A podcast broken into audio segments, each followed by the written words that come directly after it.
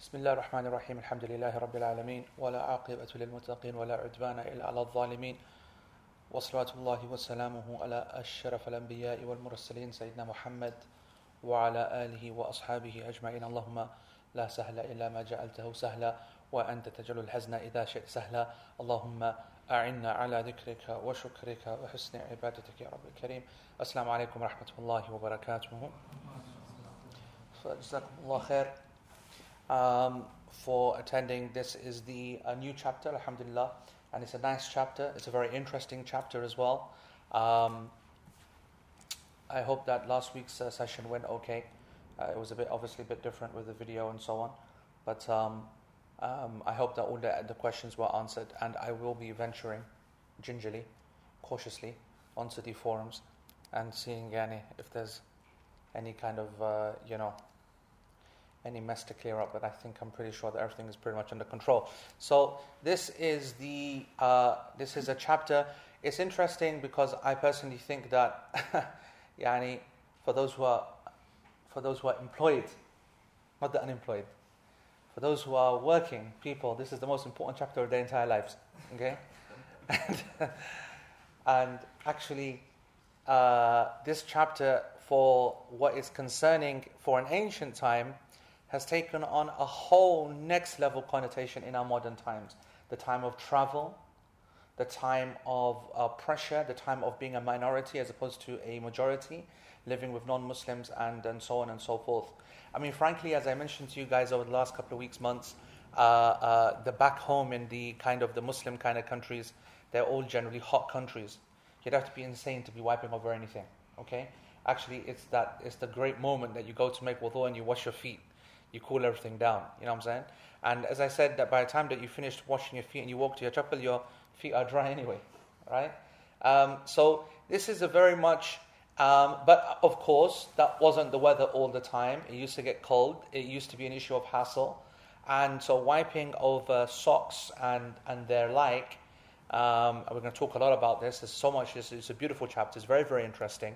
A lot of fiqh, a lot of controversy, a lot of differences to discuss from the early times, um, and a lot of controversy in the modern times because of people's fear of applying it, because people are not sure whether it's legislated, whether it should be used, or whether it should only be used in certain times, and so on. There's so much yani, issues around it. And as I said, for us, it's essential as a modern minority living in the West because whether you're studying or whether you're working, I mean, studying is probably even more relevant, especially as we're trying to push Islam so much more into our youth okay? And we're trying to make sure that people now go into secondary school practicing.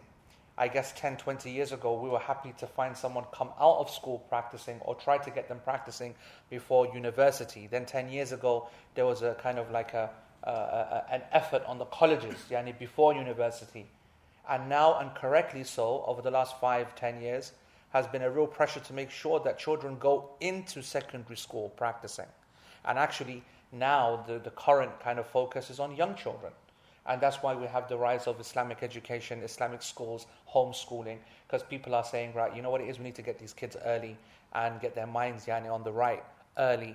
And so it's very interesting that if you want your child to survive in a modern day kind of scenario, practically praying in a very difficult scenario, because as children, they're not able to, 13, 14, 15 year old, justify uh, going against teachers' decisions and so on, missing lessons and the like. They need every rukhsa possible. They need every concession that we can find for them.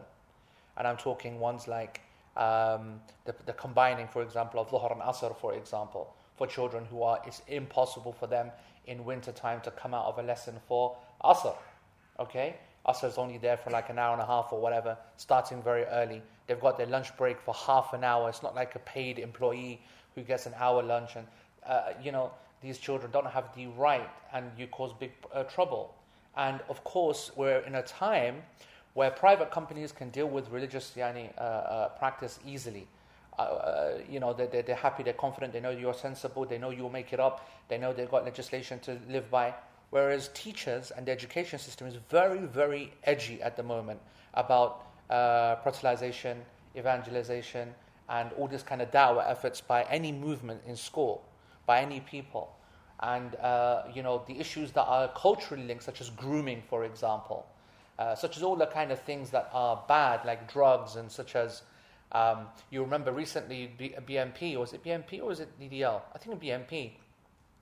They had a campaign uh, for their election, local elections, and they were leading their campaign on an anti-Islam ticket, which is nothing new. That's fine, okay, that's their standard.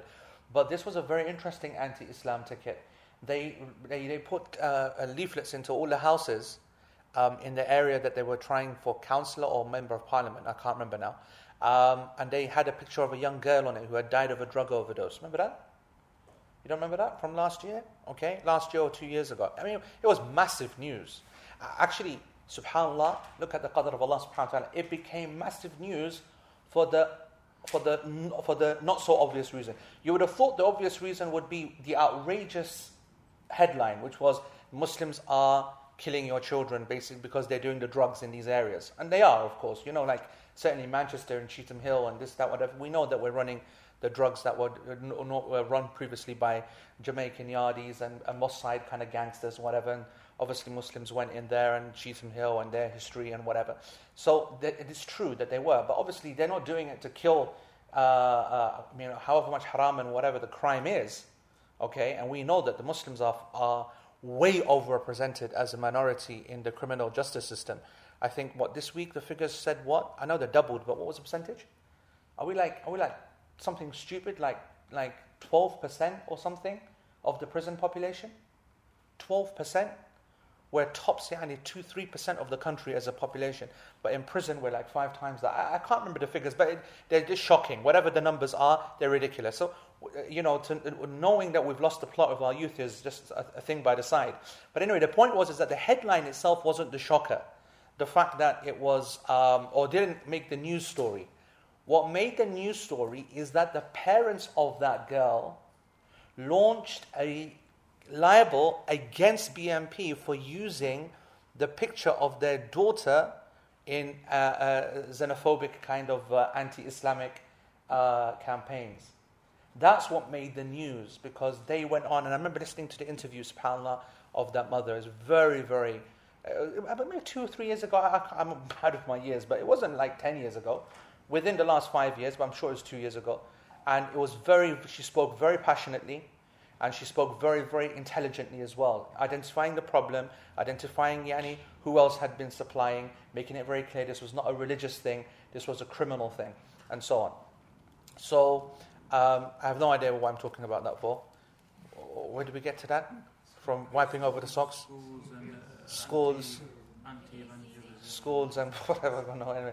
But the point is, is that we need to be very, very careful uh, uh, uh, concerning our our children and making sure that we make this deen easy for them as much as possible because the, these these school authorities are very, very careful about allowing anything religious, overtly religious.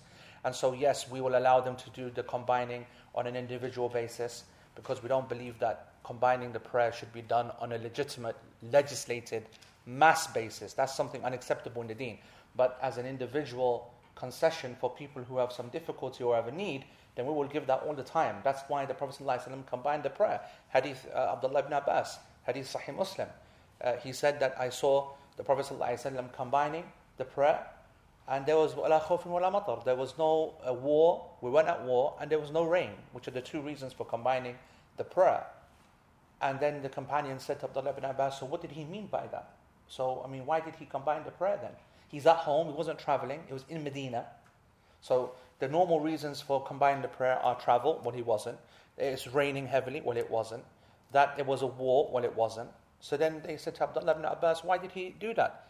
And he said because he wanted to lift the haraj from his ummah, to lift difficulty from his nation. Meaning is there in the bag. Yani if we need it, then we'll go and use it. Right? We live our life as per normal, but if that case occurs, you have that exam, you have that operation, you have that work one off scenario, that interview, that this, that, that, whatever, then it's there for you and we'll, and we'll, and we'll utilize it. So, giving concessions is something which is not selling out on the religion, and we must understand that, okay? And we will cover that in this uh, chapter as well. Uh, uh uh, the, the singular, plural rukhas, concessions, okay? Uh, is a mercy from Allah subhanahu wa ta'ala. It's like a charity.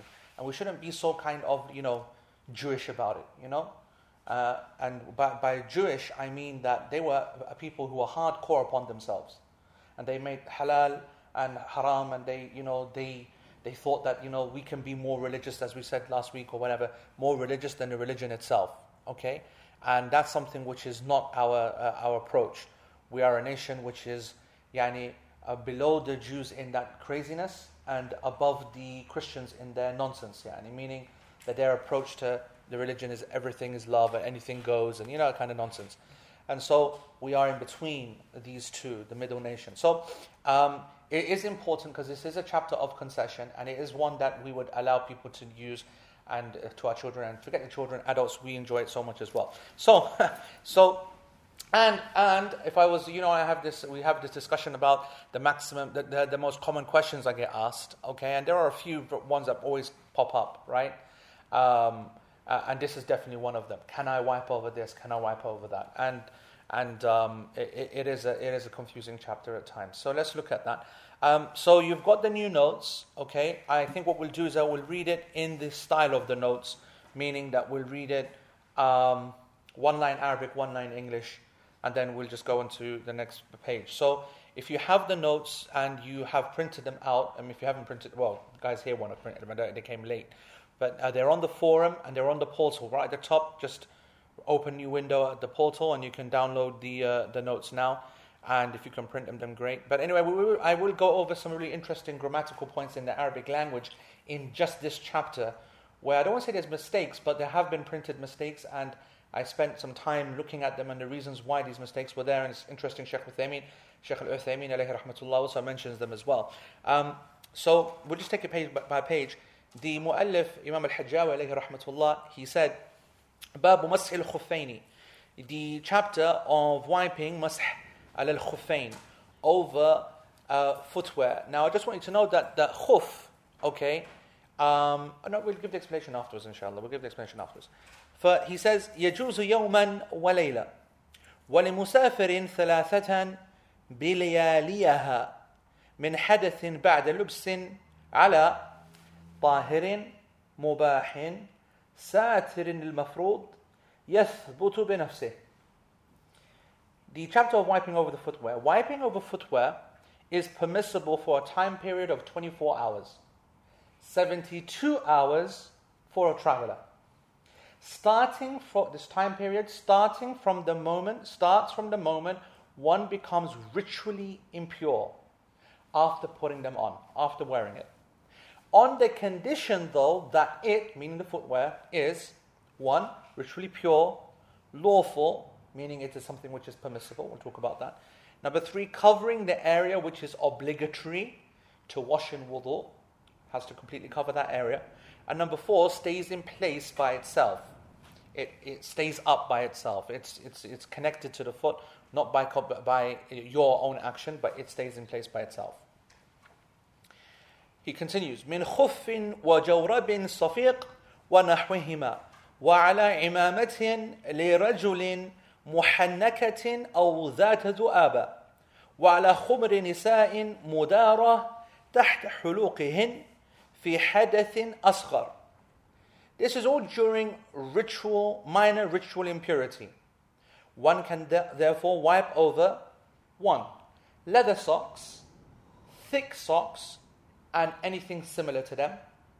Two, a man's turban which loops under the neck or possessing tails. Is there a better word than tails? What is that thing that goes at the back? Tail. Is there not a technical name for that? You know what I'm talking about, though, right? Yeah, the, the cloth which is at, at the back.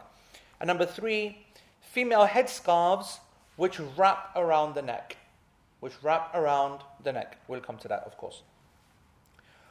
وجبيرة page 3 وجبيرة لم لم تتجاوز قدر الحاجة ولو في أكبر إلى حل إلى حلها إلى حلها إلى عفوا إلى uh, uh, you will find in some of your uh, uh um, text that it will say ila hilliha. and it needs to be ila halliha. Okay? You will find in your texts somewhere, I mean, I've corrected it in this one, the one I've given to you. But those who are already using exi- existing texts, you need to check for this mistake. It's not ila hilliha, it's ila halliha. Okay? Ila halliha إذا لبس ذلك بعد كمال الطهارة.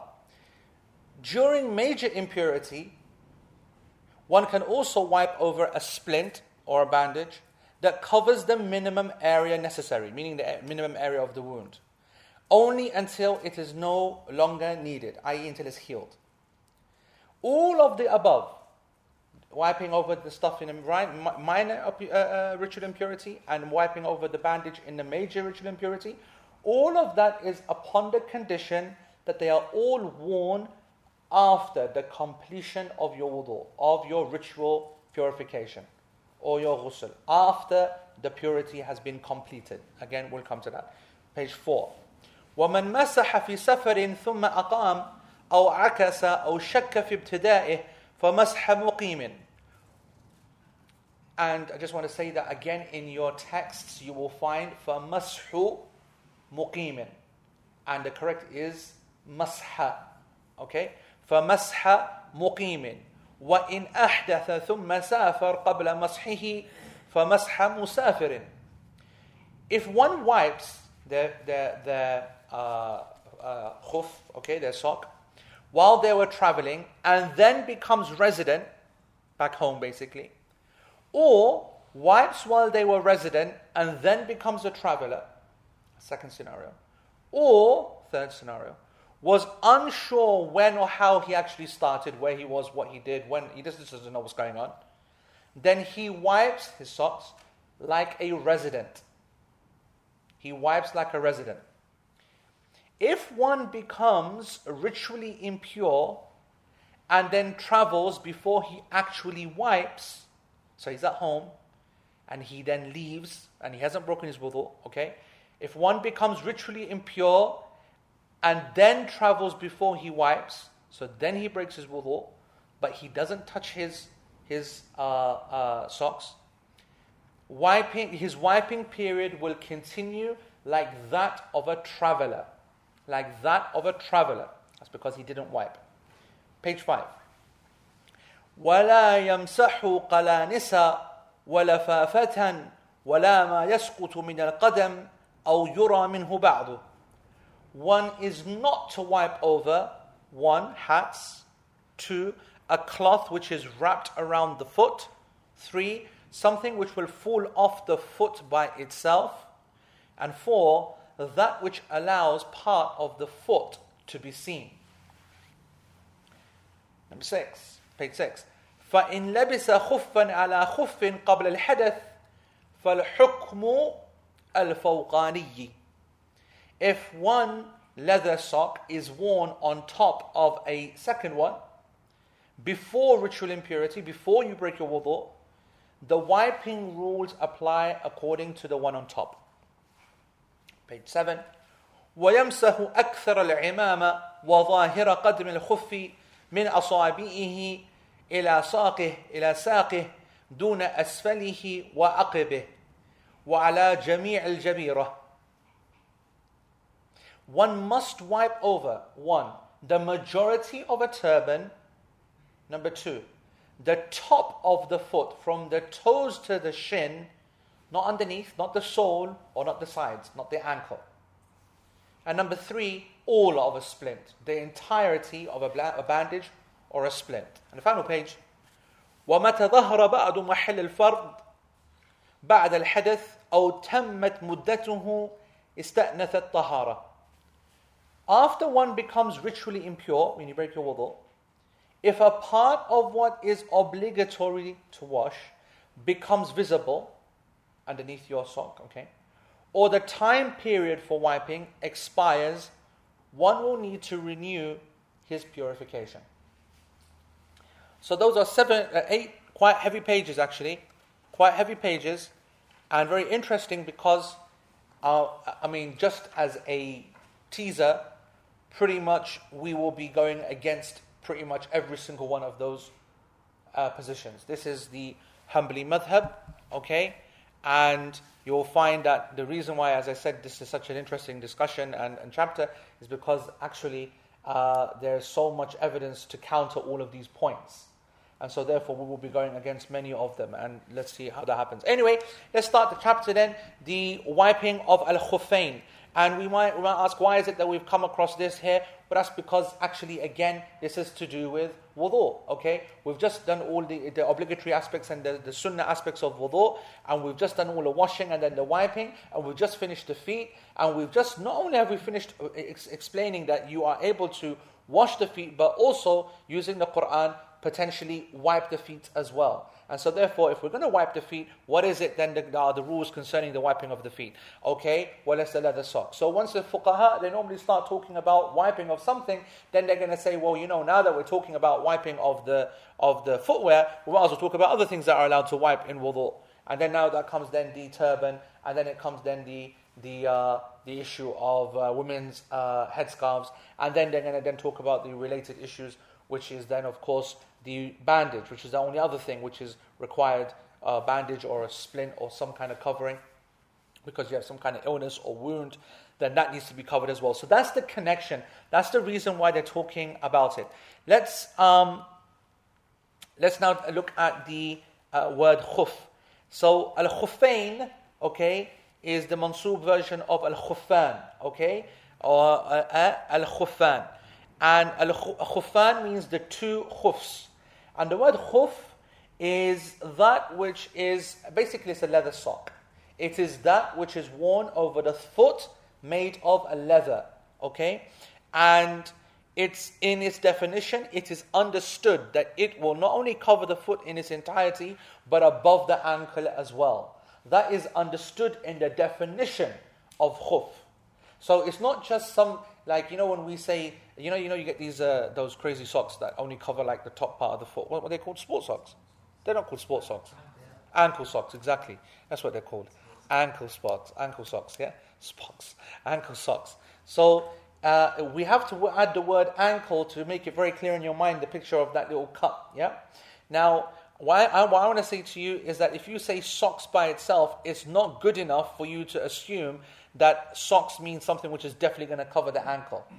Whereas the word khuf, when you use it, even though it means socks, it is assumed it's covering the ankle and significantly, meaning it's not just a, a uh, like a, uh, just covering, okay, but actually it's going way above.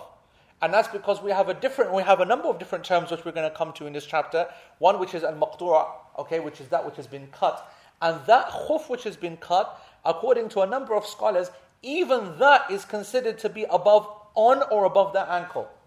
Some people said no, it's called maqtu' because it's cut underneath the ankle. Actually, you will find a number of the ulama that said even when it's cut, it is under or just above the ankle, which would give you an indication of just how covering of the ankle the khuf is. It really is meant to go right up your shank, basically, your shin. It really is a longish kind of sock a solid one, leather. That is what is understood by the word khuf. It's understood uh, uh, in its classical use back then that it was generally solid, it was something which covered the skin. You wouldn't be able to see the skin underneath it. Generally, you wouldn't expect water to seep through because it's leather. It was strong enough to normally walk on, and so on and so forth. These are the cultural considerations which affect the fiqh rulings in this chapter, which are some of the reasons why the scholars differed over so many things. Anyway, Sheikh says that it is the khuf is definitely something which is made of leather. But in this chapter, we do then talk about other things which are connected to it, which can also be made of cotton and wool. Those which are thick enough and can be made of cotton and wool. And actually, Sheikh says, actually, anything that you put on your foot where you genuinely start to feel your foot become warm as a result. And he says the reason for that, and he goes, he goes, and you know when you the word for uh, warm, when you warm something is called taskhin. Okay, when you yani, something which is sakhin is uh, uh, something which is warm or hot, and this verb sakhana yusakhinu uh, taskhinan, okay, means to warm something. So generally, if you were to put on one of these, I don't know, these Gore-Tex or one of those, I don't know, uh, fluffy kind of jobs, yeah, you know that you are, it's, gen, it's genuinely warming up your feet very quickly. We don't use it much here, but I mean in the States and Canada and Northern Europe, you know, they're crazy for that kind of stuff because it's freezing. It gets really, really cold. Okay? So, uh, النبي صلى الله عليه وسلم in a very interesting hadith ولهذا بعث النبي صلى الله عليه وسلم سرية وأمرهم أن يمسحوا على الأصائب والتساخين fascinating the Prophet ﷺ sent a military unit out okay and he told them he told them you, you go ahead and you wipe over your asaib and tasakhin asaib basically turbans okay head coverings turbans and tasakhin is the plural of the taskhin, basically. It is what he's saying is wipe over the things which keeping your foot warm, which is basically socks. And him using sallallahu a word which is so general allows us confidently to not restrict it just to something made out of leather. Do you understand what I'm saying? Just his own use, sallallahu of a word which shows this kind of general illah, which is something which is protecting the foot, keeping the foot warm, etc., then at the same time still being something which is a product and wearable and complete, then that is what we're going to wipe over. And so, therefore, this is an indication immediately from a hadith, from a sunnah point of view, that there, there is more to this chapter in terms of wiping than other than just being a leather sock. But this is, of course, a controversial point because this hadith has been narrated by Imam Ahmad, as you look at the footnotes, and by Imam Abu Dawood, okay, in the chapter in the book of purification, chapter wiping over their imamah, hadith number 146. And this hadith is on the authority of Rashid ibn Sa'ad, on the authority of Thoban. And he said that بعث رسول الله صلى الله عليه وسلم سرية فأصابهم البرد فلما قدموا على رسول الله صلى الله عليه وسلم أمرهم أن يمسحوا على الأصائب وتساخين. Thoban, he said that the Messenger of Allah وسلم, sent a, a, military unit out and they got hit by the cold weather. And so they asked the Prophet وسلم, what should we do? And he said, I want you to wipe over basically. I, I, I, recognize that you taking off your socks is going to be a problem. Taking off your clothes each time for wudu is going to be a problem. So you wipe over your turbans. And we're talking turbans, and we'll, we'll, do, we'll, we'll talk about this later as well. We're talking turbans which aren't just straight on off jobbies, yeah? Okay, we're talking turbans which are, you know, like you. Uh, I want you to imagine the Tuareg, you know that kind of North African flex when you think about it, yeah? All over, all going this, that, whatever, covering the face, you know what I'm saying, yeah? That was, I just want you to imagine that. And so taking that off is not just a case of, it's a case of, you understand what I'm saying? Alright? And likewise that which is keeping the feet warm as well. So he said, wipe over the asaib and tasakhin. Now, uh, this hadith, Imam Ahmad, what did he say about it? He said, لا ينبغي أن يكون راشد سمع من ثوبان لأنه مات قديما. He said that it's not acceptable that Rashid narrates this hadith that he said that he heard from Thoban because Thoban yani, died way before any possibility of meeting him. So he was uh, someone who immediately criticized this hadith, even though he's the one who narrated it. Okay, he criticized this hadith and used to consider it weak because of that. But actually, a number of the scholars, one of them Ibn Abdul Hadi, and one of the most important scholars of hadith, Az-Zayla'i. As we mentioned before, is who? Anyone remember? Az-Zayla'i is a Jalaluddin Az-Zayla'i he is the Hanafi Muhaddith, the author of Nasbur Raya, fi takhrij hadith al-hidayah. He is one of the major scholars, subhanAllah, one that even, of course, in our times, Sheikh uh, Nasruddin al-Albani used to also respect. Because, you know, he doesn't have too much yani, time for the people of madhahib, whatever, very ultra-critical, unfairly so. I mean, we understand reasons why many of them, of the fuqaha and madhahib, using hadith and not really caring about it, which is an unfair characterization. And it's almost like Allah sent or the Hanafi school prayed uh, anyway for someone of modern times to come. It's still hundreds of years ago, but uh, I remember Zayla'i came and he wrote this book, and he just wrote this book completely, just basically saying, I'm going to look at this book Hidayah, which is the famous Hidayah fiqh book that you all know, okay? And uh, you know, all the positions that are there, I'm going to find a hadith to, to back up each qawl, each statement, and then I'm going to do takhrij of all of these hadith, meaning I'm going to go and find all the sources. I'm going to show you that we're no yani, kids in the park here. We can play with the big boys. You know what I'm saying? It's an amazing book. It's an amazing book, right? Because he's a bona fide muhaddith. He's no joke, all right? Um, so anyway, this is his statement as well. He said, okay, commenting on Imam Ahmad's statement, he said, وَفِي هَذَا الْقَوْلِ نَظَرٍ He goes, to be honest, I've got something to say about this statement. It's not entirely correct.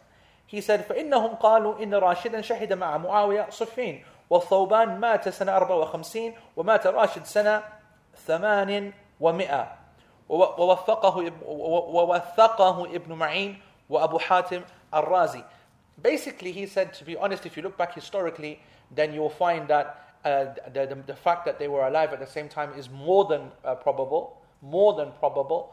And actually, despite Imam Ahmad's criticism of him, he was considered to be trustworthy and a, a correct narrator by the king of the Muhaddithin, Ibn Ma'in, the teacher of Imam al-Bukhari, and Abu Hatim al-Razi, who's another, of course, a major Muhaddith scholar. And then there are a number of uh, uh, statements there, and the muhaqqiq of this book himself, he goes, I just want to add that Thawban and, uh, and, and Rashid, these two narrators, are both from Hims, okay? And they're both from the same town, same time, yani roughly. And this hadith was considered authentic by Imam al-Hakim. And Imam al-Dhahabi also agreed. And Imam al-Dhahabi in Siyar al-A'lam al-Nubala, he said, Isnaduhu qawi. That this has a strong chain. I'm happy with the chain. This is important because if we make this hadith authentic, it adds a very interesting opening dimension to the whole concept of wiping over something. Because if we accept this tasakhin as a concept that anything which is keeping your foot warm and is like a sock, then we're throwing the subject into the air now. We're allowing now for interpretation and we're allowing for a discussion that takes it outside of just the classic black leather sock with a zip and whatever, whatnot, which frankly, no one except our brothers from over there, yani wear. You know what I'm saying? Because people who are employed, they can't get away wearing that kind of behavior. You know what I'm saying? Yeah? I don't know how many people working uh modern days are able to get away with that. I don't know. The, definitely the minority. Okay? So, it's important. Anyway, so Sheikh says, um, now some really interesting points. He says, as for what's going to be the opening statement about the permissibility of wiping over the khuf, he says, the mas'al al-khufayn jaizun bi ittifaq ahl sunnah. That the wiping over the khuf is something which is permissible according to the consensus of ahl sunnah. So the entire Sunni Muslims, by their consensus, it is something which is permissible. We didn't say recommended or obligatory, but something which is permissible, meaning it's lawful and it's part of the religion. And it therefore should be something that one shouldn't hold back from, and so on. But we go further. And you'll have heard me discuss this before, but we go further He says, وَخَالَفَ فِي ذَلِكَ مَنْ الرَّافِضَةِ Okay, whenever you want to find yani, some, some fools yani, to come and cause some fitna, then the Rafida, Shia, Ithna Ashariya, they will always come and provide, you know, some of the party entertainment. These are people who, of course, from Ahlul Bid'ah and Ahlul Kufr, yani, in terms of their statements, we don't make takfir upon them individually, but as a jama'ah, they are off the deen completely. And we know, of course, they are opposing Ahlul Sunnah and the people of the Sunni Muslims in everything, in their practice, in their aqidah, in their politics, and everything. Muhim al muhim is that they themselves, the Rafidah, they did not accept the wiping over the foot. And it is for that reason, the fact that they made such a point of it going against it, and the fact that Ahl Sunnah are agreed upon its permissibility. All of the fuqaha, from all of their backgrounds, they all agree that it's permissible to wipe over the leather sock, that they therefore brought this issue of fiqh into their texts on aqidah. So they would literally say that to be a mu'min, yani to be, uh, uh, to be a, a mu'min is to believe in Allah and the final day, and to believe in the messengers, and to believe in the angels, and to believe in the books, and to believe in wiping over the, the leather socks. Can you believe that? Okay? And that is, that is uh, from Aqidah of Ahl Sunnah wal Jama'ah.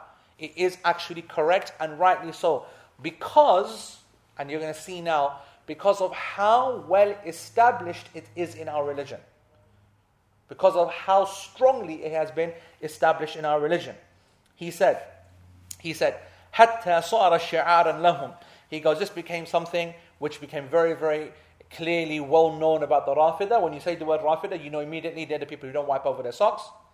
And Ahl Sunnah, there are a people that are so famous yani, for the fact that, you know, we are people who wipe over the leather sock. It's actually a, a distinguishing feature. Um, and he goes, and Sheikh Uthaymeen, he says, this ruling concerning the wiping over the socks being permissible it is established by the Kitab, the Sunnah, and Ijma'ah. by the Book of Allah, by the Sunnah of the Prophet and by the consensus of all those that are considered for consensus. So that's either all the scholars, or either all the Salaf, or either all the Sahaba. Let's look at these statements in detail. Shaykh al-Uthaymeen, he says, أما من الكتاب فقوله تعالى وامسحوا برؤوسكم وأرجلكم إلى الكعبين.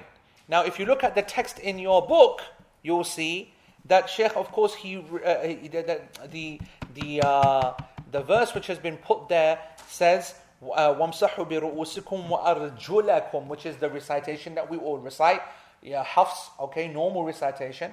But was we covered a couple of weeks ago that in the other qira'at, okay, we know that it is to be recited uh, arjulikum with a kasra, and when that is recited with a kasra, then it means to wipe over. And so that is from the Quran. Now, I, I don't know, we didn't discuss it, we did discuss it, but I do, I do want to say to you, interesting uh, uh, point. Um, do, can any of you think of a reason why um, wa Arjulikum ila al Kaabain" would not refer to wiping over the khufs, like so many scholars did say. We, we discussed, we said so many of the Mufassirin said that this is one of the, yani, the, the, the, beautiful mysteries of this ayah, secrets of the ayah, that it's been recited both ways to show wash and wiping to represent real life, that we can wash and wipe our feet. Okay, and that's like the mass majority, actually, they said that.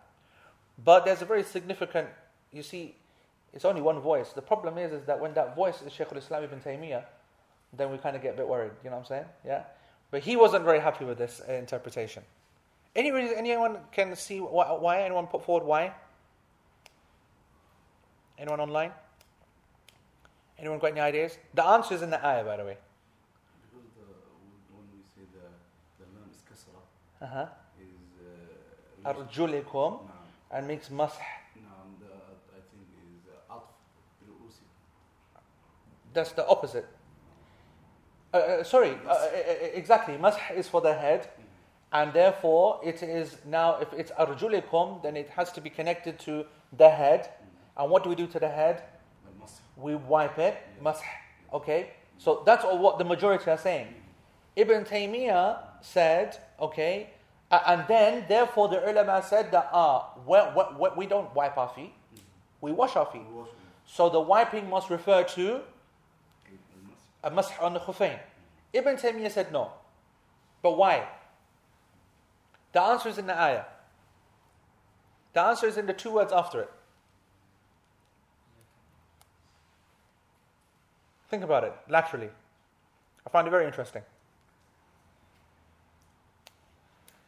No, shock mentioned. Nope. Because it says you have to wipe all the way to your ankles. So what?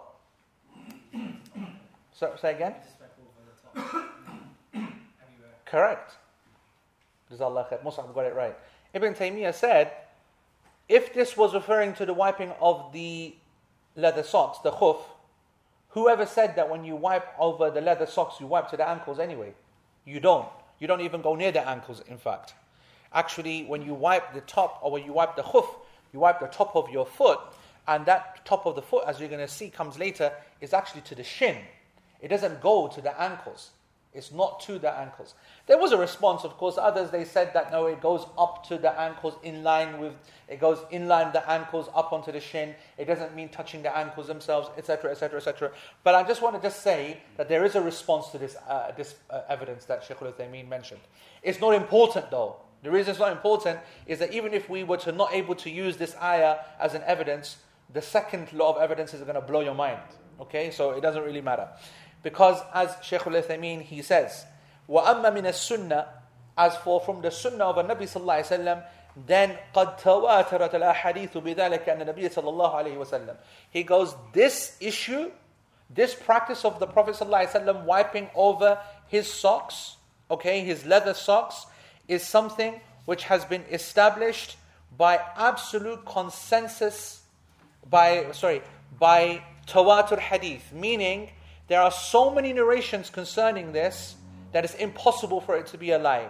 Impossible for it to be a lie. If I give you some of the statistics, you're going to be amazed, okay? Um, first of all, first of all, I love this man. This is quality. I don't know. I, I, I was like I was like a child in a playground. Don't know which one to choose, which one to leave. Okay. Um, there is a poem. The author of the poem is Imam Shaykh al-Islam al Imam al Dawoodi. His name is. He's known as Ibn Ja'far al Dawoodi. He passed away in the year uh, 402 Hijrah. Okay, he was from the Muhaddithin. He was from Trablus, meaning yani from the North African Peninsula. Okay, and he was a fuqa, he was a faqih from the fuqaha of the Malikiyah. He was a major scholar. Okay, and he wrote this famous poem, and he goes and in the, in the Arabic, Sheikh Al-Uthaymeen quotes it here. He says, "Mimma you know, and they would they would write poems about different issues of deen, aqidah, fiqh, and so on. And the two lines from this, مما تواتر حديث من كذب ومن بنى ومن بنى لله بيتا واحتسب ورؤية شفاعة والحوض ومص خفين وحذي بعض. Okay, translated, which is not very good translating this, it's very difficult. He goes, but basically, and from those matters in which the hadith are tawatur, mutawatir, yani, uh, we did tawatur, right? Everyone happy with that, right? We in the hadith lesson, we talked about tawatur, meaning that it's impossible for the hadith to be weak or a lie or something which has been uh, fabricated. It is absolutely well established. It is, it is, tawatur is one of the conditions of the Quran, of every ayah of Quran. It's narrated by so many different angles and so much different riwayat that is established. So he goes from those hadith which have reached tawatur are the hadith of man the one who lies, and the one who builds for Allah a house and expects the reward, wahtasab, and the seeing, waru'yatun, and the shafa'atun, the intercession, wal and the reservoir or the pool, wa mashu this is our part, our part, and the wiping over the leather socks, wa hadi ba'du, and this is, hadi is an interesting Arabic word, it's a short for hadihi, okay, hadi ba'd, and this is just some of them. What are these hadith, by the way? Um, man kadhab, who knows this one? Good. Man kadhaba alayya muta'ammidan. Exactly. Whoever lies upon me intentionally, then let him take his seat in the hellfire. This is a hadith which is narrated by tawatur, meaning more than yani, possible of the companions, 20, 30 companions, and so on and so forth. Okay? This is the first one he's referring to in his poem. وَمَنْ بَنَى لِلَّهِ بَيْتًا وَاحْتَسَبْ The one who builds a house for the sake of Allah, meaning a mosque, okay, and expects the reward. there are so many ahadith about this. Exactly, Allah will then build a house for him in paradise. The one who builds a house, even if it is this, the, the place of the hut of a kitten, Allah will then build him a place in paradise. This is very interesting.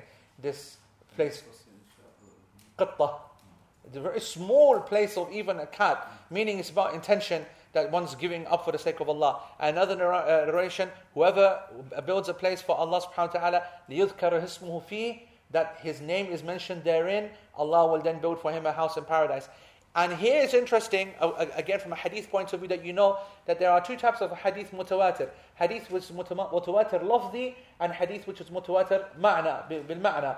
Okay, meaning that that hadith which is absolutely narrated in exact wording each time, like a hundred times, with the, each letter being exactly the same. And then we have a different type like the one I just mentioned, so that would be the first one, for example.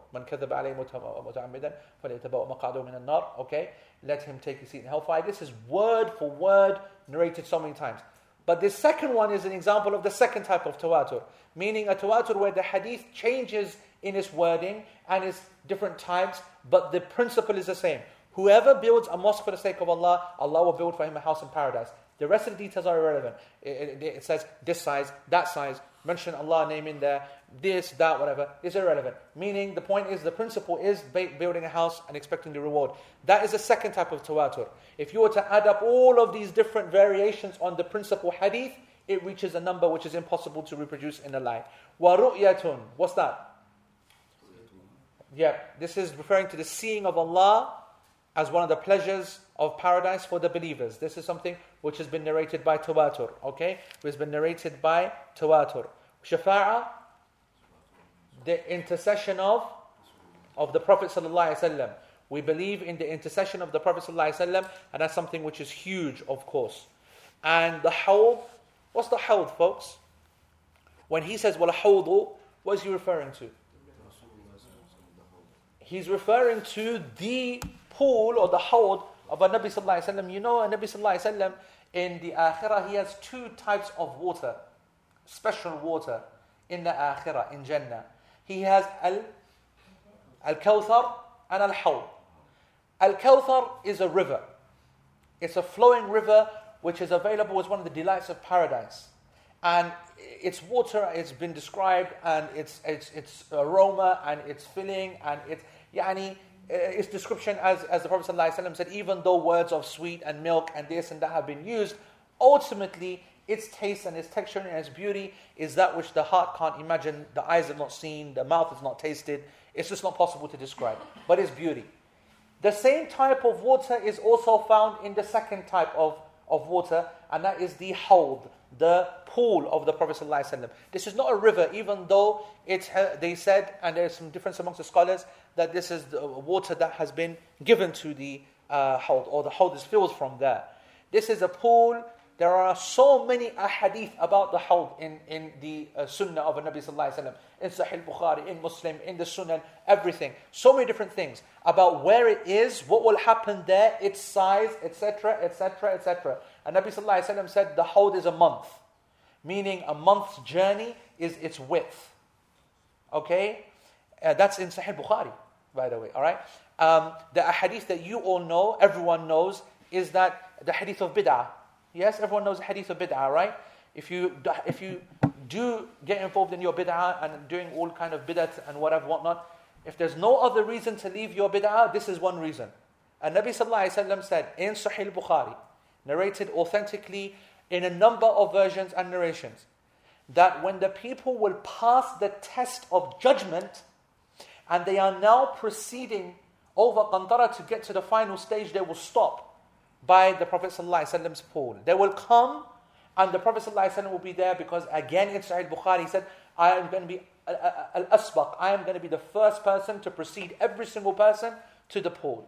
And wallahi, he ﷺ said that the believers will be the next group of people who will be the first ones that will get there and the ability to have to drink from that pool, small amount. If they drink, they will never get thirsty ever again. And from these group of the believers, subhanAllah, you know who are the first group of the, of the people? Do you know who the first group of the believers are that will drink from the hawd of Nabi Sallallahu Alaihi Wasallam? Just think of what we've been covering for the last couple of weeks. Al-Ghurran Muhajjalin. And Nabi Sallallahu Alaihi Wasallam, he said that those people whose their, uh, their signs of their wudu can be seen going above and above beyond their obligatory aspects and they, they are shining because they went further then the elbow, they went higher. And with the feet, they went higher. The people who paid a lot of concern. Their wudu was a very living, alive experience. These will be the first group of the believers that will be there drinking. They'll be the first to be recognized and they'll be invited to drink. We ask Allah subhanahu wa ta'ala to make us from them. I mean, and uh, subhanAllah, and Nabi sallallahu alayhi wa he's very generous, very beautiful man. He's telling all the people to come and drink because what have they just gone through? They've just gone through the biggest trial ever. The sun has been brought to the uh, believers, yani, the distance of it being away a spear. It's burnt everyone, made everyone sweat so much, okay? According to their sins, you all know, people, some will be in their ankles, some will be uh, drowning uh, uh, in the water, the, the sweat will come to their knees and some to their hips, and some will be literally keeping their heads up afloat like this, literally. And it's gone through the stress of judgment, and now the only thing which is left now is to cross Qantara, to cross the bridge. And this bridge, of course, all right, you're either going to fall off, as, as the Prophet ﷺ said, that the, the disbelievers and the uh, mujrimeen, the fusaq will be pulled off and ripped off, and it will be very, very thin and won't be able to be walked upon. Whereas for the believers, and the different ranks of the believers, then this bridge will be like the widest thing possible. People will be walking across, skipping across. Other people will just fly across, and so on. So I'm saying that you, uh, this, there's still something left. But in this in between period, whilst you're so thirsty, You're going to want to drink. And Nabi Sallallahu Alaihi Wasallam is going to invite all these people. And the angels that will be there at the Hawd, they will say, Ya Rasulullah, not these people. Not these people. Not these people. And Rasulullah will say, Why? What happened? What, what, what? They're, they're from my ummah. And, Nabi Sallallahu, and the angels will say, They are not from your ummah. After you went, meaning after you passed away, they started to do things that you yourself had not legislated. So they're open Muslims, open Muslims like amongst us, looking like us, but doing actions which are not legislated in the religion. Bid'ah basically.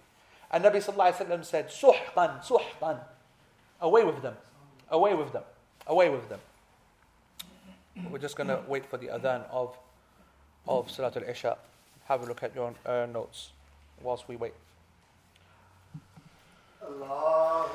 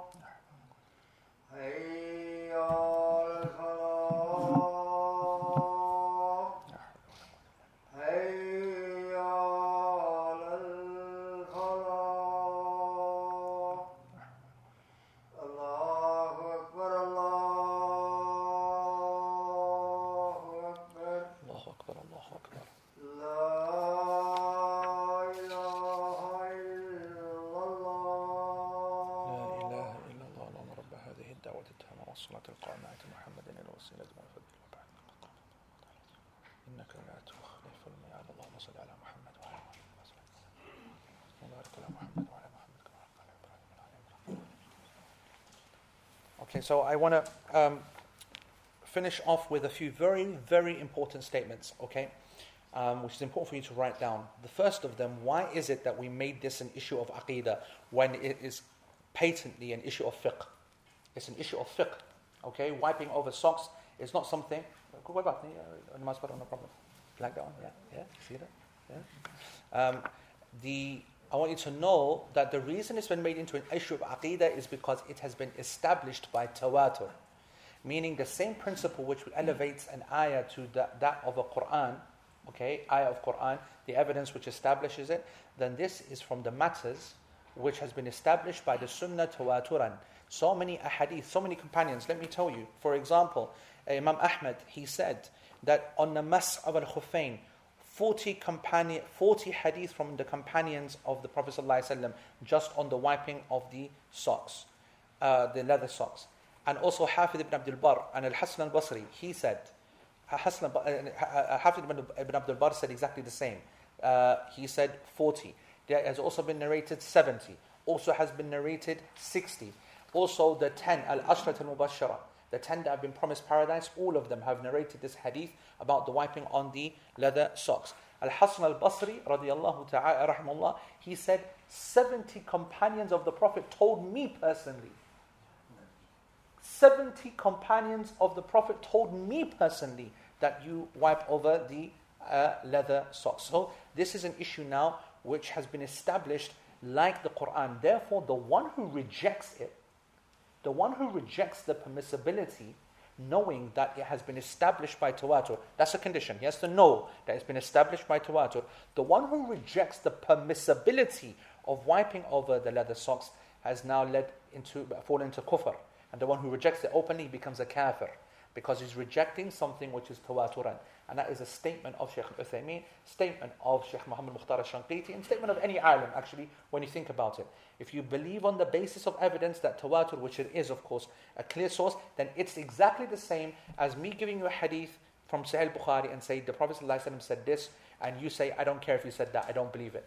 We, we, we, we know this person, he loses his religion over statements like that when he knows it's been established from the Prophet. Whereas if he says, I don't think this is from the Prophet, I've got doubt in its source, that's a whole different discussion.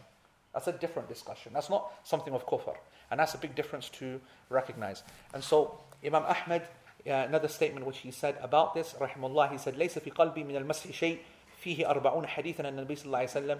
He goes, there is nothing in my heart that would ever stop me thinking that this is something established by the Prophet صلى الله عليه وسلم, wiping over the socks, because 40 companions of the Prophet have done that. That's why there is an ijma'a, there is a consensus of Ahlul Sunnah of the wiping on the socks. And this is as, the ulama, they used to mention this, this is as similar to uh, another very important point of, of, of, of, consensus is the raising of the hands at the beginning of Takbiratul Ihram. You know, the scholars differed over, you know, doing Rafa'adain, you know, when you go for ruku' and coming up, okay, the scholars differed over that. But none of the ulama, okay, considered it, yani there's an ijma'a to the level of very high level of, of, of, of, of tawatur, that the raising of the hands at the beginning, takbiratul ihram, Allahu Akbar, and wiping over the leather socks, they share that same tawatur. And I end with one final statement because there was, and correctly so, at the very early beginning generations of the companions, a few companions who didn't consider this to be something from the Prophet. And so some of them said that this was therefore uh, not an ijma'. And the ulama have very easily explained why this happened. That this happened because they themselves never witnessed it. And as Abdullah ibn Mubarak, and he, this is a statement of huge knowledge, what he said. He said, he goes, there is, he goes, regardless of what you heard of individual opinions from some minority companions that you are not allowed to wipe over the socks, actually there is no difference amongst the companions whatsoever. Because for every companion, لأن كل من روي عنه منهم إنكاره فقد روي عنه إثباته.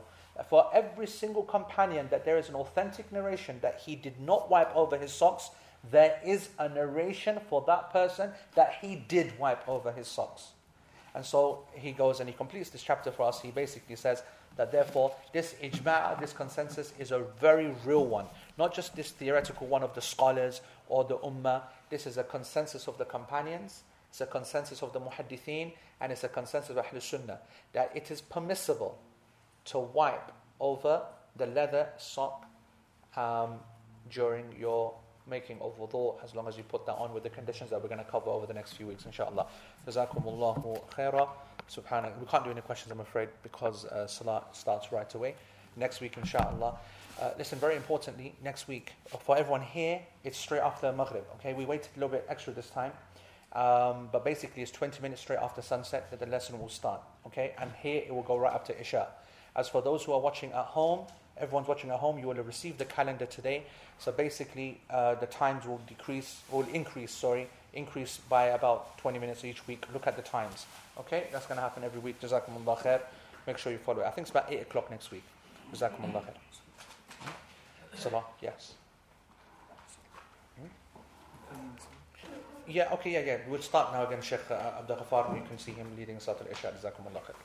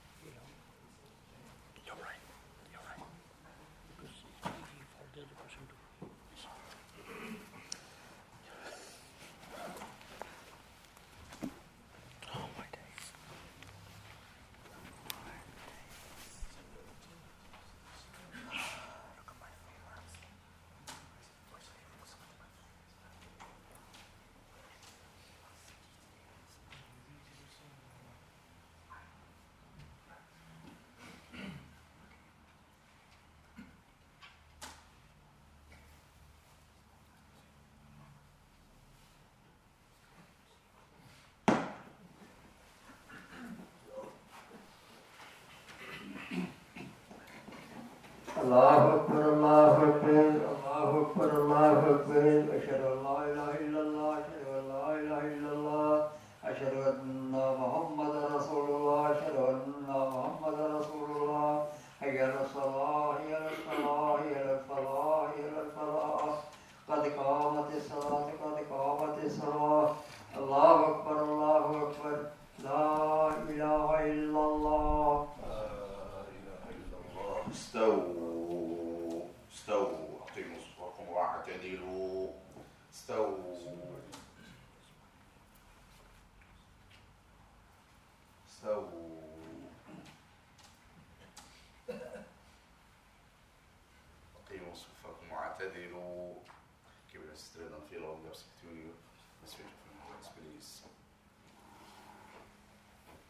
Allah.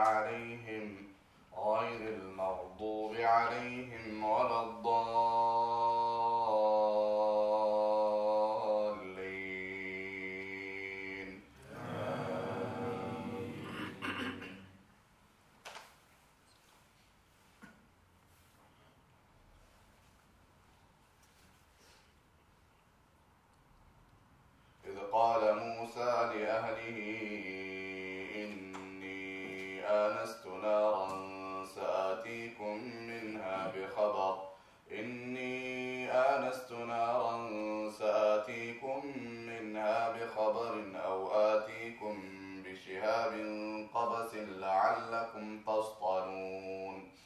فلما جاءها نودي أن بورك من في النار ومن حولها وسبحان الله رب العالمين. يا موسى إنه أنا الله العزيز الحكيم. وألق عصاك. فلما رآها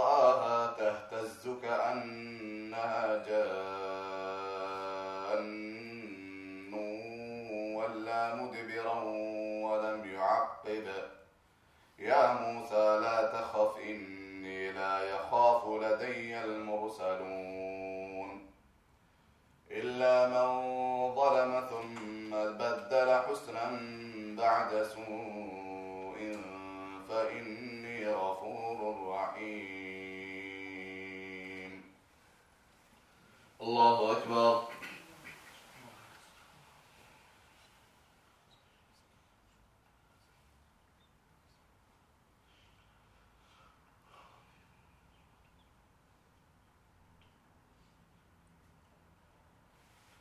سمع الله لمن حمده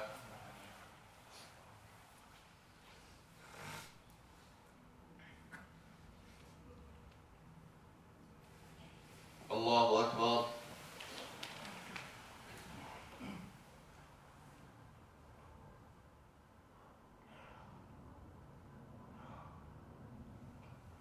الله أكبر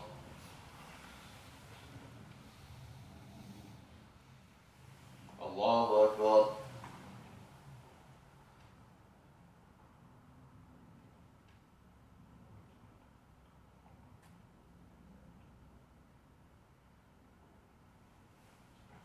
الله أكبر.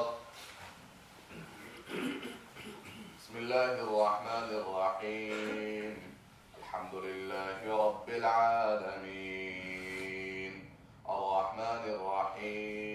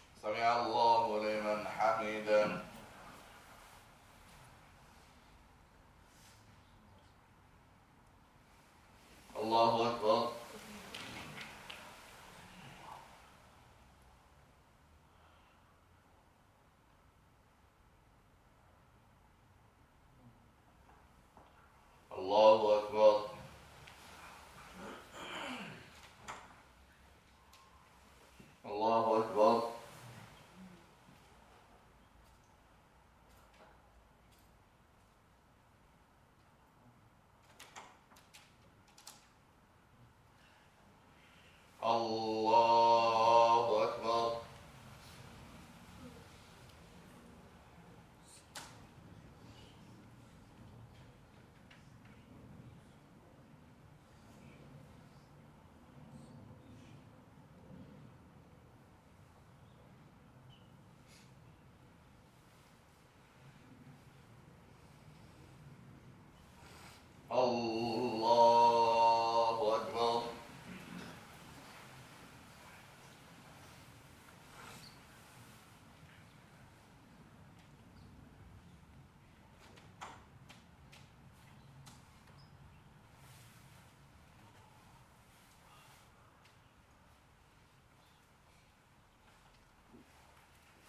الله أكبر.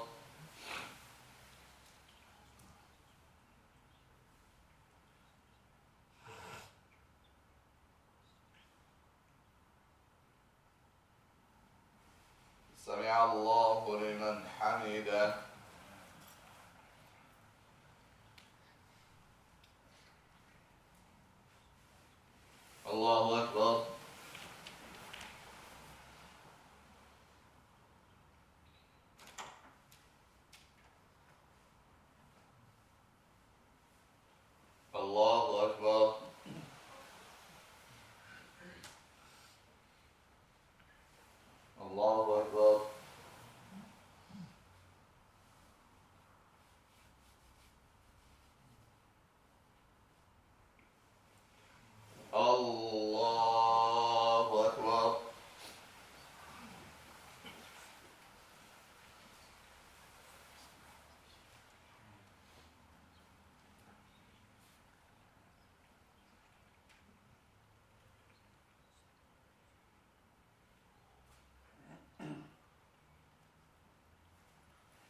الله أكبر.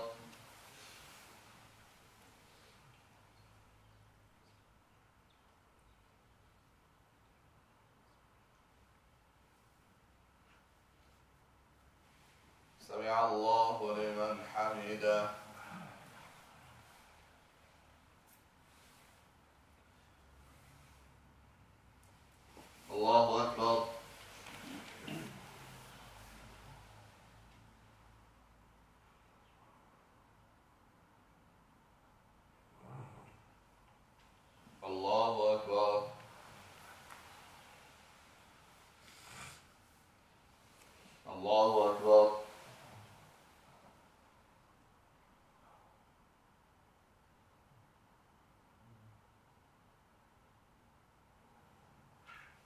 I'll